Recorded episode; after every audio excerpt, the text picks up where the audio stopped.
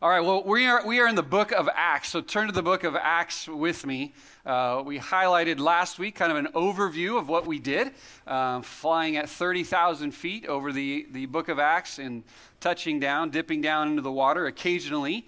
Um, and then we looked at verses one to five together. This morning, uh, verses six down to eleven has to deal uh, with the ascension of Jesus Christ. The ascension of Jesus Christ. That's the topic for this morning. And I'm going to read for us verses six down to eleven. We're going to ask the Lord for his help. And then we will jump in to see uh, why believers need to know the ascension of Jesus. Why is it so important? That's what we're going to tackle. So here's what it says. Acts one, verse six. So when they had come together, they asked him, "Lord, will you at this time restore the kingdom to Israel?"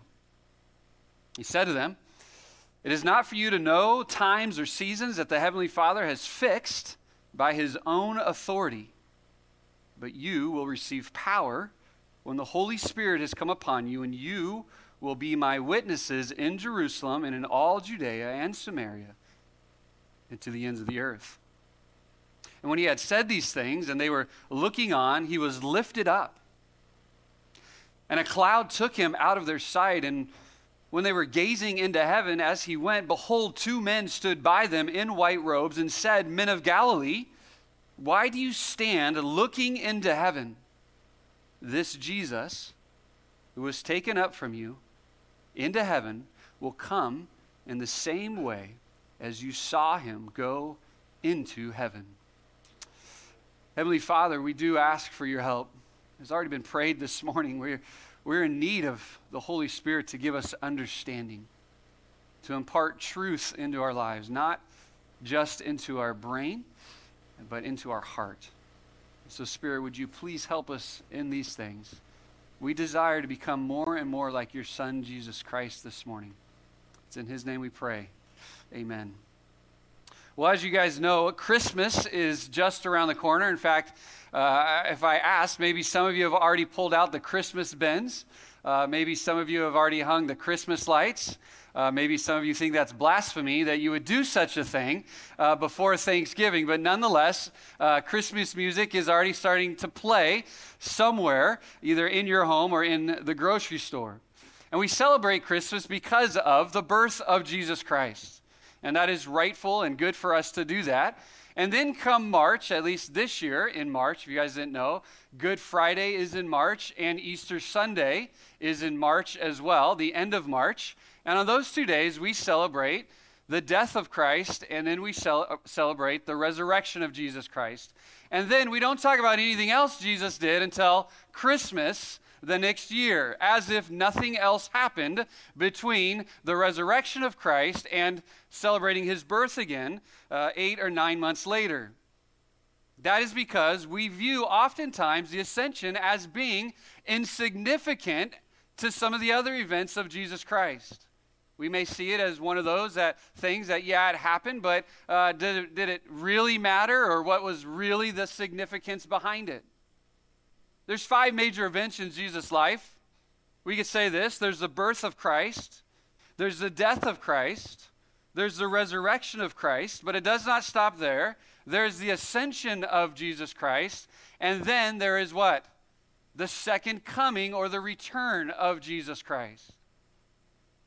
We rightfully highlight many of those, but we don't always highlight all of those. And the one that gets dropped to the bottom, and sometimes not even on the list at all, is the ascension.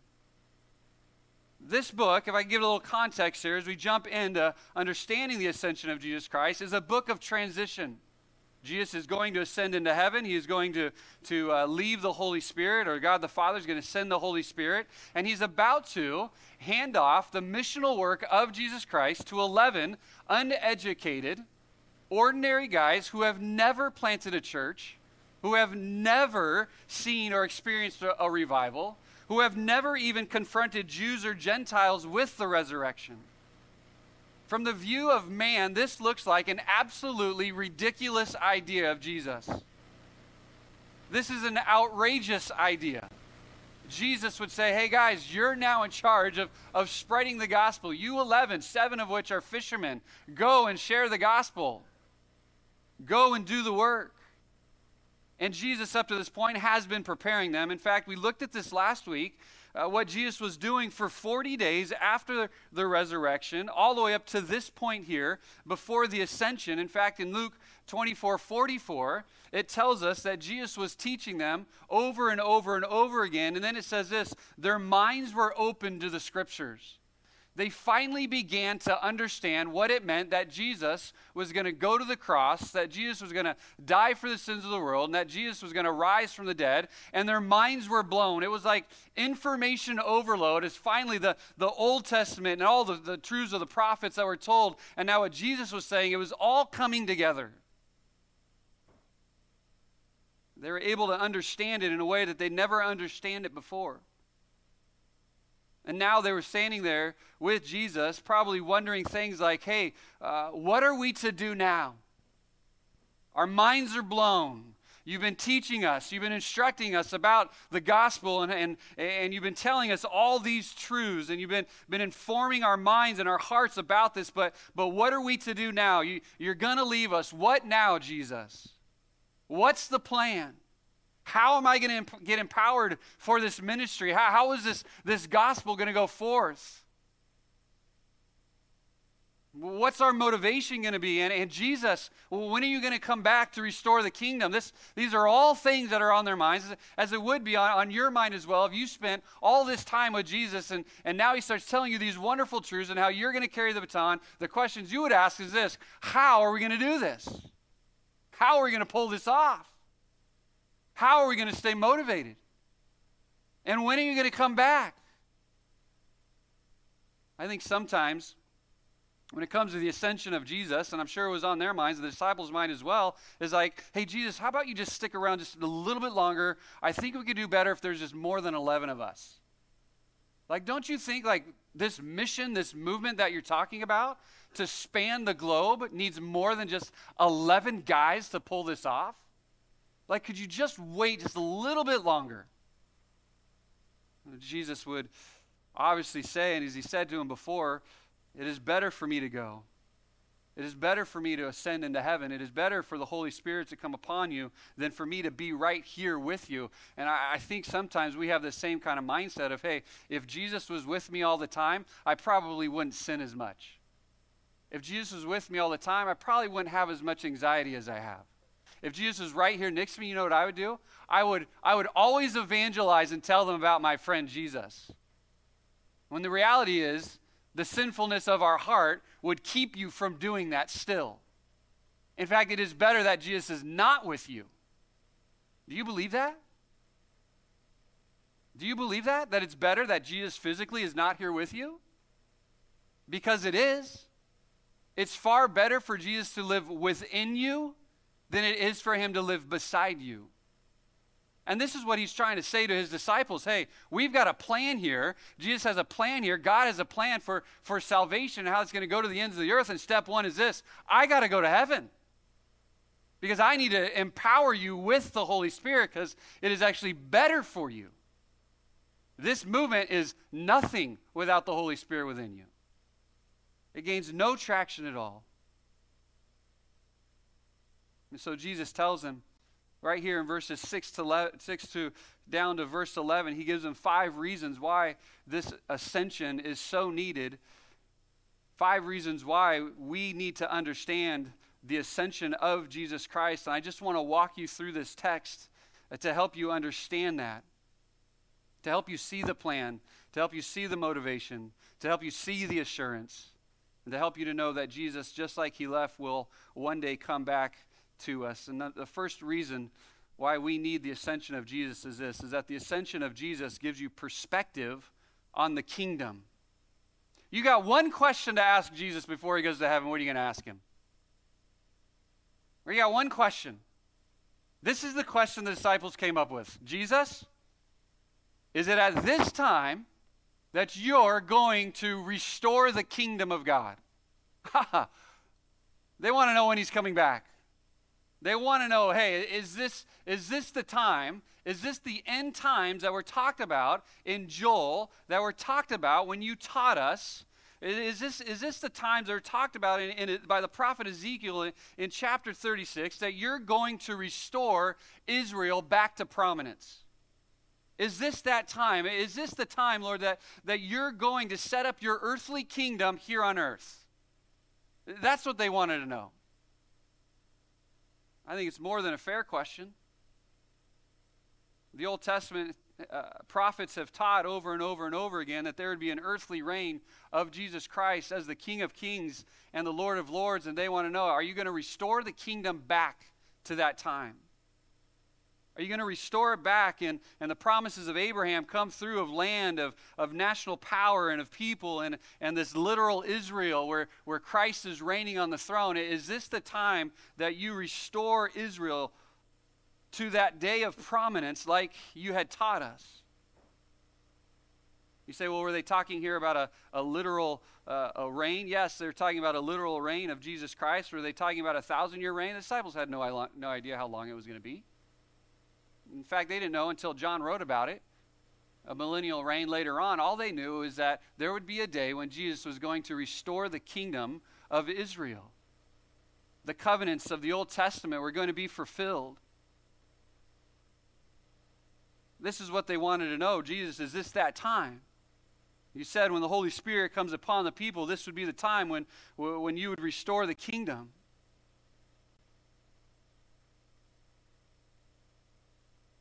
Notice Jesus' answer. Look at verse six. They came together and they asked him, Lord, will you at this time restore the kingdom to Israel? Verse seven, he said to them, it is not for you to know times or seasons that the Father has fixed by his own authority. Jesus doesn't even make mention of the kingdom to Israel in his answer. This is telling, I think. He doesn't rebuke them for asking this question. He doesn't, he doesn't say, hey, this is a time for to let you know that, that some things have changed, that I need to amend some things here from a former teaching, or, or to amend some things. You'll understand it later. No, he just says this. It's not for you to know the times or the seasons that the Father has fixed by his own authority, saying God has a fixed time when, when, when I will return, when I will restore the kingdom to Israel, uh, and it's not for you to know those times, know those seasons, to know this consummation when it's going to happen. What, what the disciples needed were some perspective on this understanding. It's fixed by God. Don't concern yourself with the when. I think many of us are looking into the Middle East right now to wonder, is, is this the end? I think many of us are watching whatever you guys watch uh, to get your news. Uh, C N N, Fox News, Twitter, uh, Instagram, Twitch, whatever, whatever the latest is out there. I don't even know. What is Twitch? Like, I got a Twitch. Uh, I got Twitch. I don't even know. I honestly have no idea what it is. Uh, but maybe you get your news there. Uh, but we're all looking, right, to Israel right now to wonder, is is this the end? Is is World War Three going to happen? And there are springing up, like God said would happen, more and more prophets trying to tell you that this is the end. And then they'll go into some sort of Bible code mode and pull out some obscure verse that is like right in the middle of our Bible because of the verses, even though the verses didn't come till hundreds of years later, and say, this is why. I told you, be ready. On this date, this is going to happen. And every time somebody has come up with that date and the date has passed, they've been wrong. But hey, we're going to try it again. We're just going to keep trying. And it's as if they've never read this verse. It has been fixed by God's own authority and his own power. You can go to prophecy conferences. You could hear prophecy conferences over and over again. In fact, I'm sure there's new books already out on, on what's happened in Israel, and certainly messages that are already out right now. We don't know when Christ is going to return. We don't know when this is going to happen. It says it's not for you to even know. It's not for you to know, is what it says. The times or the seasons that the Father has fixed by his own authority. And I, and I think of this even in regards to the Antichrist. We say, I wonder who the Antichrist is.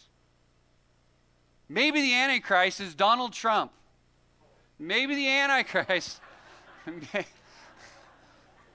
Maybe the Antichrist is, is Obama. Maybe the Antichrist is, and we fill in the blank, right? And we go back into history, and we start pulling out these names. Who's the Antichrist? Who's the Antichrist? And, and everybody has an idea of who it is. But listen, church, listen. Some of us are more concerned about who the Antichrist is than if our neighbor knows who Christ is. That's the point.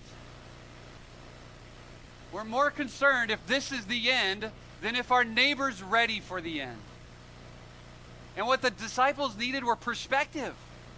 It's not for you to know. It's not for you even to guess. It's not for you to spend all your time wondering about all these things. It is for you to get to work about the gospel of Jesus Christ. Have some perspective, disciples. Think about this. Move in this way. This is what Jesus is saying. You're saying we shouldn't understand the end times? No, we should understand the end times. You're not saying we shouldn't have convictions? No, I'm saying you should have convictions. You should understand your Bible in such a way where you have convictions about the kingdom of God and convictions about the end times. You should know and understand these things. But what Jesus is saying this, put it into perspective. You won't know when he's going to come back, so get to work until he does. Number two is this. The ascension gives you power for evangelism. The ascension gives you power for evangelism. Look what he says. But you will receive power when the Holy Spirit has come upon you, and you will be my witnesses in all Judea, Samaria, and to the ends of the earth. Listen, we cannot forget this. It wasn't until Jesus goes into heaven, ascends into heaven, the disciples would have a permanent indwelling of the Holy Spirit. And that would happen at the day of Pentecost. The Holy Spirit is essential to the effectiveness of the disciples. Jesus chose these twelve men. One of those twelve men would betray him for thirty pieces of silver. As I said, seven of them were fishermen. All of them were uh, fairly uneducated. Peter would deny him. All of them would scatter when Jesus Christ would go to the cross. These were ordinary men who were prone to disobedience, and Jesus says to them, as he told them at the upper room, I choose you to be the ones who are going to go forth. I choose you to be the first generation of witnesses. I choose you with the with this task of sharing the gospel. And, and Jesus never gives the impression that this is going to be difficult or this is going to be hard. All he says to them is this: I am going to empower you with power that you have never seen or experienced before so that you can have the courage to go do what you're supposed to do. The way they'll accomplish this, it's through the power that will come upon them. Power from the Holy Spirit. The word here is dunamis. It has the, it's where we get the word for dynamite. We'll have dynamic power. Power producing. The word here suggests that it's adequate power. It's personal power. It's perpetual power. And when the Holy Spirit comes upon the believer, listen to this, Christians lack no resource to get the job done effectively. Christians lack no resource to get the job done effectively. It's only a matter of activating the power of God, uh, activating the provision that is found in the Holy Spirit. When Jesus left and gave them the Holy Spirit, listen, church, he gave them everything they needed to spread the gospel. And they would be filled with such power. That word power is used ten times in, in the book of Acts. It has to do with word and action. Being empowered to speak boldly. Being empowered to testify to the message of Jesus Christ. In fact, let me show you this in Acts chapter four and verse, verse thirty-one. Just one, one place here. What happened when they were filled with the Holy Spirit in Acts four thirty-one.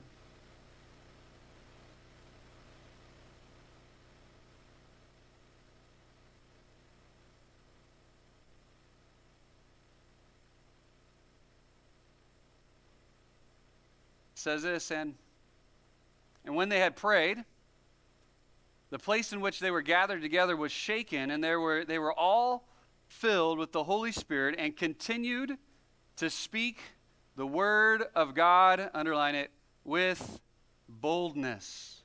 This is what happens when the Holy Spirit comes upon the believer to speak the word of God. Let's keep going. Now, the full number of those who believed were of one heart and soul, and no one said that any of these things that belonged to him was his, was his own, and they were... And they had everything in common, verse thirty-three, and with great power the apostles were what? Giving their testimony to the resurrection of the Lord Jesus, and great grace was upon all of them. This is the empowering that comes upon the believers, is they have the courage and the boldness to stand up and say, I am a witness and I testify to the fact that Jesus Christ, the Messiah, died on the cross, took the penalty of sin on his behalf, and then he rose from the grave to validate his claims as the person and the person and work of God the Father. This is exactly what the ascension does. Because of the ascension, the Holy Spirit is, has been upon us to empower us for such great things, and we can keep going, and eventually we will. We'll see it time and time and time again, the courage and the proclamation of the gospel because of the Holy Spirit within them. Number three is this. The ascension gives you a plan for local and world missions. The ascension gives you a plan for local and world missions. Look what it says. You'll receive power when the Holy Spirit has come upon you. And then what? And you will be my witnesses in Jerusalem, Judea, Samaria, and to the ends of the earth. So this plan starts with understanding what you will do.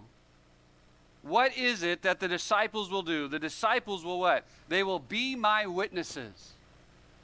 The role now of the disciples as they are carry out the gospels to understand that they are witnesses to the resurrection of Jesus Christ.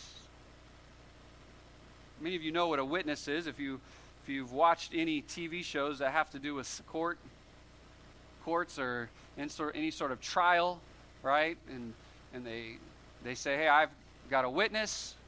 And they bring the witness, and that witness is someone who had seen of the events that took place, heard of the events that took place, and what do they do? They give testimony to what they have seen and what they have heard. What's interesting here is the word for witness, it, something maybe to write down, it's where we get the word martyr from. It's where we get the word martyr from. Martys in the Greek. Not everybody who is a witness will become a martyr, but certainly there would be those, and maybe even Jesus would, would, would, would say this to them, that even some of you will become martyrs because you are my witnesses. Because you give testimony to things that you have seen and the things that, that you have heard and the things that you have experienced, you might become a martyr for Jesus Christ.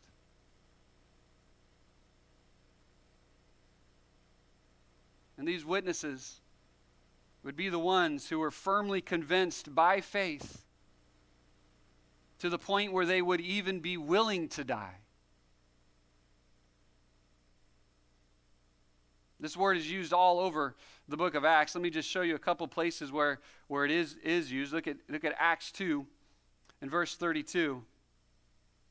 It says this, this, G, this Jesus God raised up, and of that we are all witnesses.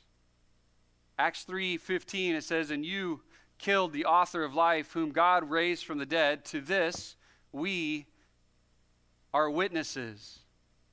In Acts five thirty-two, it says it there as well.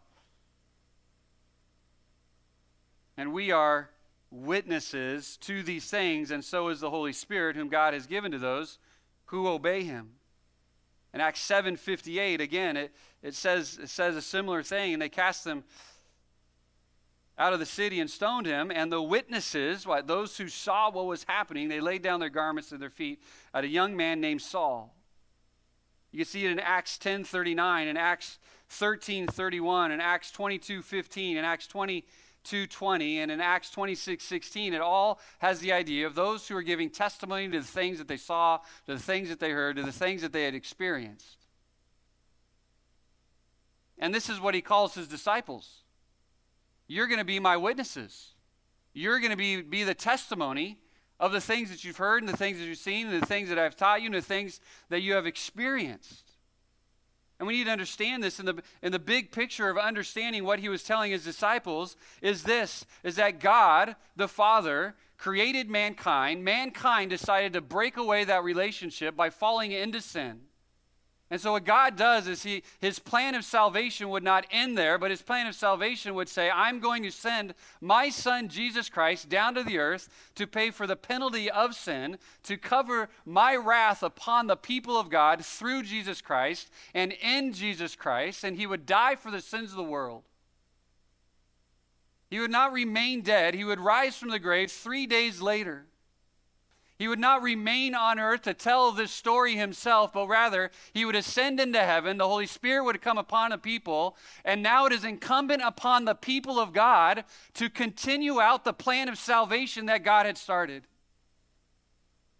We become witnesses. They're not the only witnesses.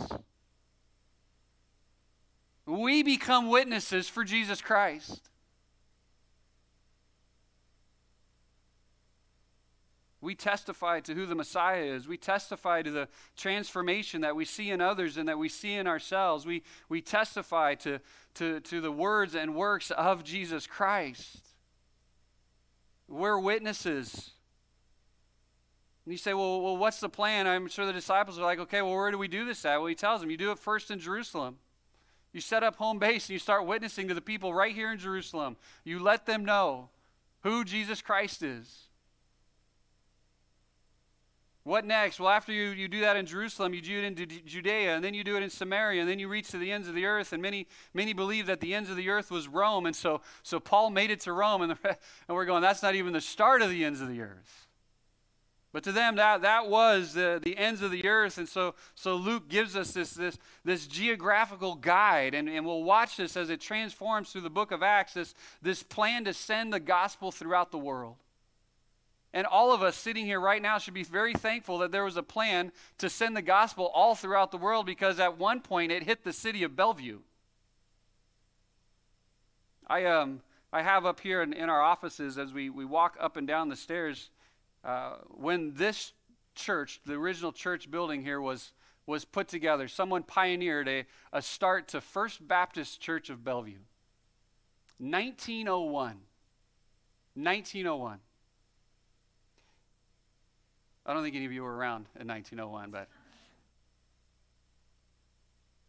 one hundred twenty-three years ago, someone decided to be a witness for Jesus Christ in Bellevue and said, I'm going to plant a church.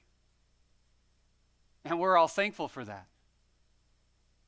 This is what they said when they when they when they started the church. This is what's written up there in the offices up there on the document on July tenth, nineteen oh one. They gave these documents to the state and said, we're going to plant a church right here. And this is what it says. The objects for which First, First Baptist Bell, Bellevue, Washington is formed. So here's why it's formed. It says this. It shall be to preach the gospel of Jesus Christ, the Son of God, in all the world, beginning at Bellevue, King County, Washington, by means of preaching and circulating the word of God by public and private teaching of the Bible, by aiding and affiliating with missionary societies in the spread of the gospel, by purchasing lands and erecting buildings to carry out these general purposes, and to do all other things necessary to the action of the above described work and work of the Baptist Church according to the Scriptures. Doesn't that help us paint a picture to where we stand right now? What was started at the ascension is carried on today. The continuation of witnesses that, that came across the globe to, to land here and say, I'm going to plant a church here. I'm going to start this. I'm going to be a witness. I'm going to pull in other witnesses. And we're going to go out and we're going to share the gospel to people. And we're going to do it exactly like they did it in the book of Acts. We're going to preach the Word of God. We're going to we're we're going to we're going to teach the Word of God. It's all going to be according to Scripture. Same message, same purpose, same role. You say this, what is God's plan for local and world missions? I can answer that for you. You are. Hey, what's the plan for missions in the church? What's the plans for, for local outreach in the church? You're still the plan. You're the plan. Well, I'm not going to change God's plan and come up with my own plan. I'm going to run the play that was given to us. You, you guys are the, we're the plan. We're the witnesses. We're the ones that are going to the highways and the byways and the stores and and, and out to the, the kids' sports and to, to all the things that are happening, and we're pulling people into the and saying, hey, you need to hear the gospel. I want to testify to what Jesus Christ has done. Number four, the ascension gives you the proper motivation. The ascension gives you the proper motivation. It says you'll be witnesses. The Holy Spirit will come upon you. You'll take it to the ends of the earth, to which we are all thankful for. Verse nine, when he had said these things, as they were looking upon him, he was lifted up, and a cloud took him out of their sight. Here's Jesus, as it says in verse six, they had all come together, gathered together. And all of a sudden, Jesus ascends into heaven. I, I want to take you to, the, to Luke. This is the only other place where this is mentioned. Turn to Luke. Luke twenty-four. Remember, these are uh, this is a two-volume set, right? Luke and Acts, right? So he kind of, at the end of Luke, gives us a little preview, and then he comes back to it at the beginning of, of chapter one in Acts, gives it a little bit more detail. That's what it says at the, the end of end of Luke. Verse fifty, he led them out as far as Bethany. Luke twenty-four fifty. He led them out as far as Bethany and lifted up his hands. He blessed them. And while he blessed them, he parted from them and was carried up into heaven. And they worshiped him and returned to Jerusalem with great joy and were continually in the temple blessing God. So we, we get a little bit more insight here as to, to what, what happened here. And the insight we get here is this, is that as Jesus went, he he lifted up his hands and he blessed them. Right? We we can't just look over that as if it's, it, it means something that Jesus would would kind of lift his hands and and put a blessing upon them. Some some commentators believe that that this blessing Uh, had to do with the, the Aaronic blessing in Numbers six twenty-three, which, which maybe you're familiar with, where the blessing that says, the Lord bless you and keep you. The Lord make his face shine upon you and be gracious to you. The Lord turn his face toward you and give you peace. It, it could have been something like that when Jesus went up and ascended into heaven, that he that he pronounced this blessing upon his disciples. We don't know exactly what it means, but we do know that there was a blessing that was, was placed upon those who were there and watching him ascend into heaven.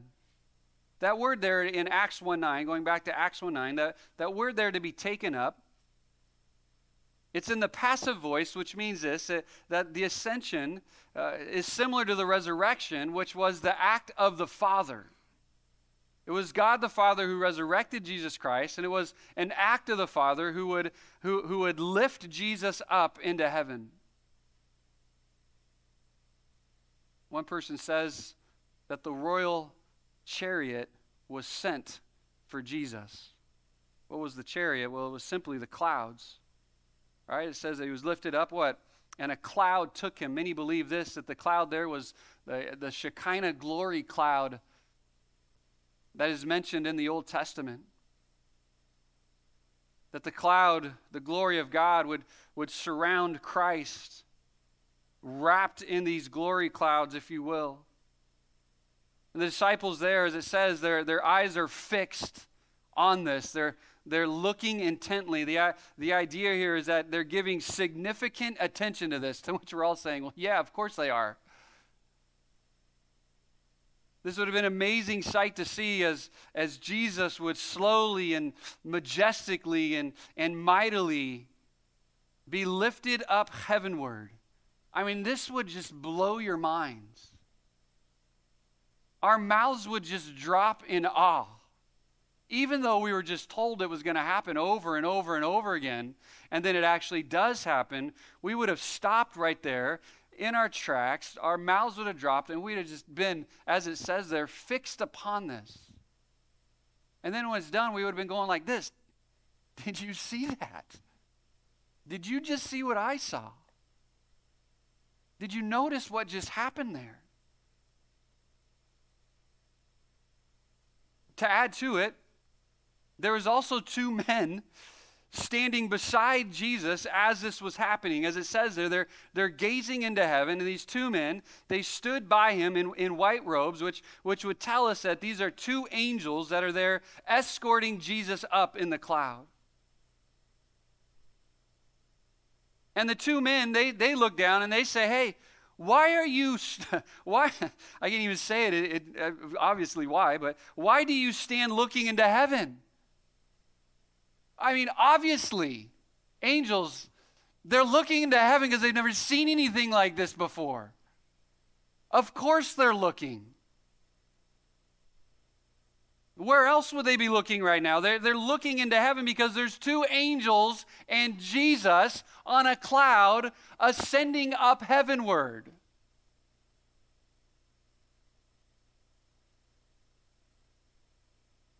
The angels here give a bit of a minor rebuke, though, don't they? I think their question is indicating this. The force behind it is not actually why. The force behind it and the force behind his departure and why he would ask this question is this. Guys, you have work to do. You don't need to look anymore.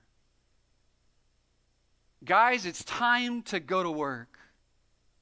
I think what he's telling his disciples here as he as he asks this question is this. Disciples, it is time to engage the work of Jesus Christ. Church, Jesus doesn't want idle disciples. Jesus doesn't want preoccupied disciples. Jesus doesn't want a stagnant church with insulated church members. The harvest is plentiful, the workers are few, and you have the power of the Holy Spirit. It's time to stop gazing and time to get working. This is what he's saying. This is the intent behind the question. Why do you stand here looking? It's time to get to work. Well, so let me ask you, church. With all that we now know about being a witness for Jesus Christ, and as you elevate, uh, evaluate even right now in your own heart, as you're taking inventory of your own heart in regards to the mission of Jesus Christ, are you standing idle or are you working?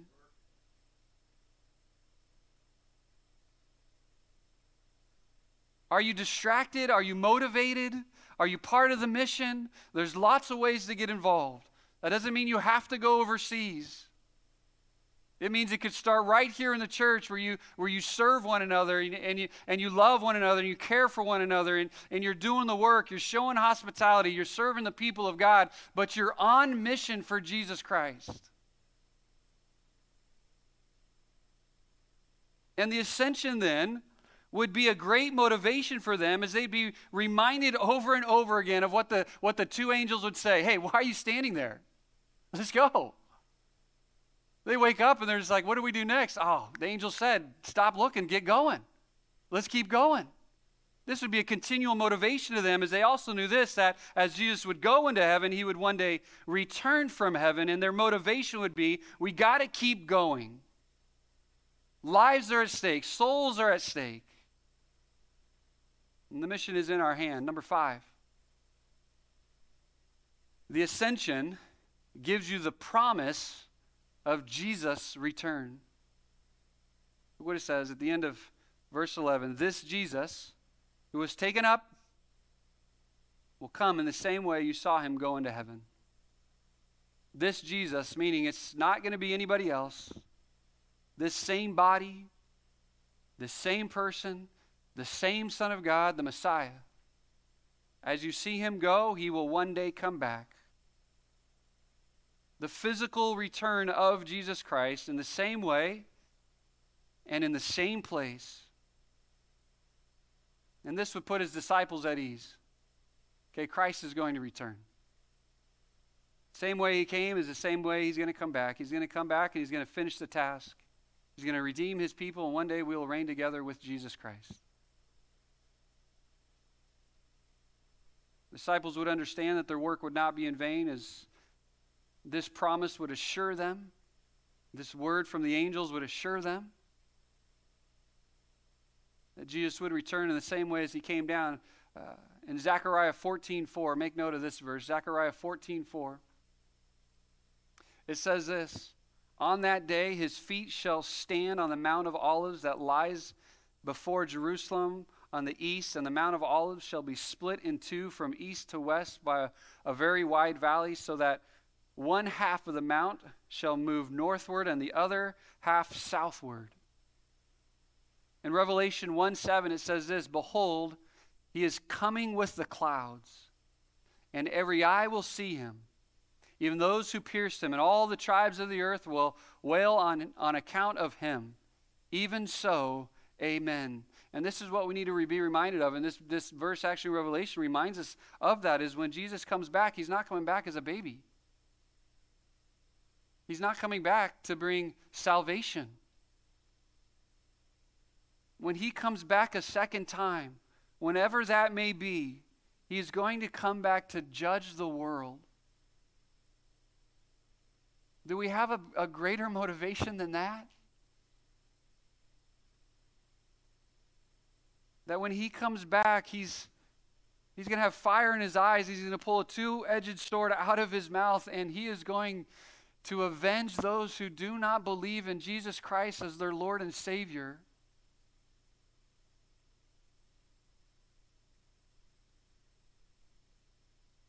And I got to ask, in a group this size, and I don't want to assume anything, in a group this size, I, I got to ask, do you believe in Jesus Christ as your Lord and Savior? This is what this is ultimately about.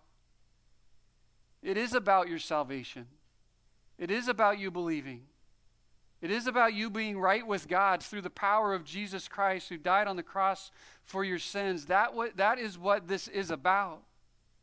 And if you're not right with God, I implore you that today would be the day of salvation for you, that you would repent of your sin and turn to God today and get on mission for him. Pursue Christ. And for the rest of us who have believed and continue to believe, may this be a reminder of you that you have great value and purpose in this world while you're still in this world, and that is to be on mission for Jesus Christ. Amen? Let's pray. Heavenly Father, thank you for this reminder. I think sometimes we wake up some days and go, what in the world are we doing? Why am I even here? I think some days we wake up and we're overwhelmed with the events of life, with the pressures of life, with the anxieties of life, with the distractions of life, and we forget. Why am I still here? The ascension answers that question for us. We're here to be on mission for you. We're here to see people come to know Christ, to be a witness to you, to be a witness and to give testimony of what you've done for us. Yes, Lord, we we have responsibilities, we have jobs, we have families, we have work that we go to. We've got all kinds of things that go on in this world, but may we view those things as opportunities to be a witness for you. May we see those things in, in perspective and in light of the ascension of Jesus Christ. He has given us the Holy Spirit. He has given us the plan. He's given us the power. And he's given us the assurance that one day he is going to come back. And may we say, Maranatha, Lord, come quickly and take us home to glory. It's in Jesus' name we pray. Amen.